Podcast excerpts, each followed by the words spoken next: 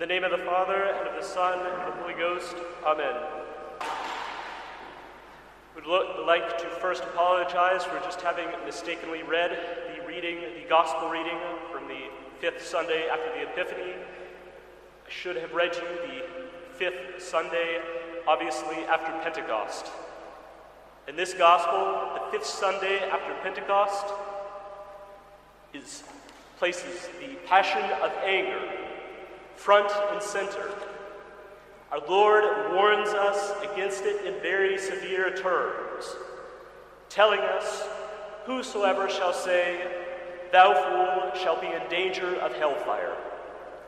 We also know the admonition from the epistle of St. James The anger of man worketh not the justice of God. St. Paul calls us the children of anger since the fall of our first parents, denoting this passion's often disproportionate influence in our lives.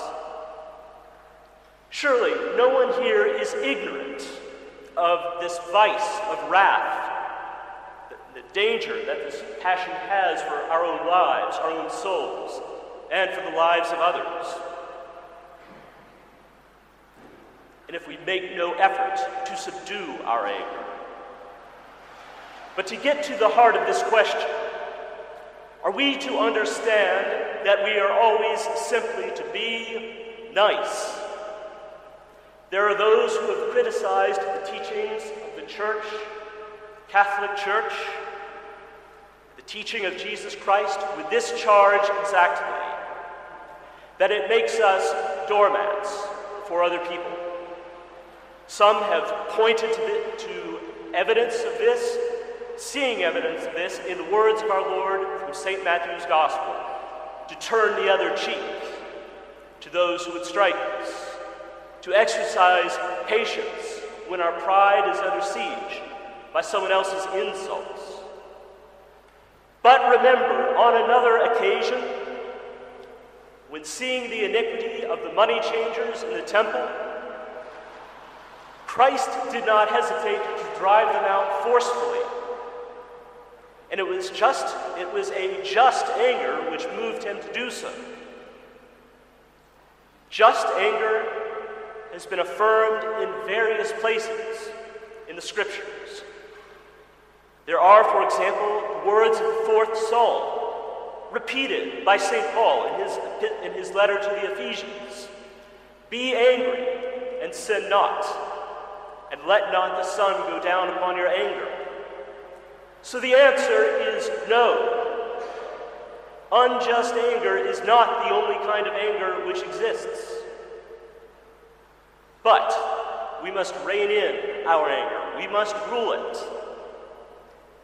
We must rule our anger, our anger must not rule us. We must not stoke our anger and let it turn into hatred. When this happens, we can be sure that we sin gravely against the fifth commandment, against the charity, the love which we owe God and our neighbor. Indeed, we must exercise the moderation of all of our passions by reason. They have a place and a function in our lives, but unlike so many of our contemporaries, we do not simply sit back and do whatever we feel. We do not simply do what happens to us. Rather, reason must be applied in all of our thoughts, words, and actions. So we must not believe that anger or any other passion is to be entirely banished from our, from our souls. We are not Greek Stoics who believed that the wise man is moved by no passions whatsoever in this life. We know from painful experience that this simply is not possible on this side of eternity. And the virtue of fortitude, in fact, makes use of anger when it is necessary to overcome some obstacle, such as a threat to our life or that of other innocent persons. St. Thomas Aquinas vindicates this doctrine, regarding this doctrine of St. Paul regarding the necessary place of a moderated anger. He teaches that evil is found in a passion in respect to the passion's quantity, its quantity. That is, in respect of its excess or of its deficiency. If there is either too much or not enough. And thus, evil may be found in anger when, to wit, one is angry more or less than right reason demands.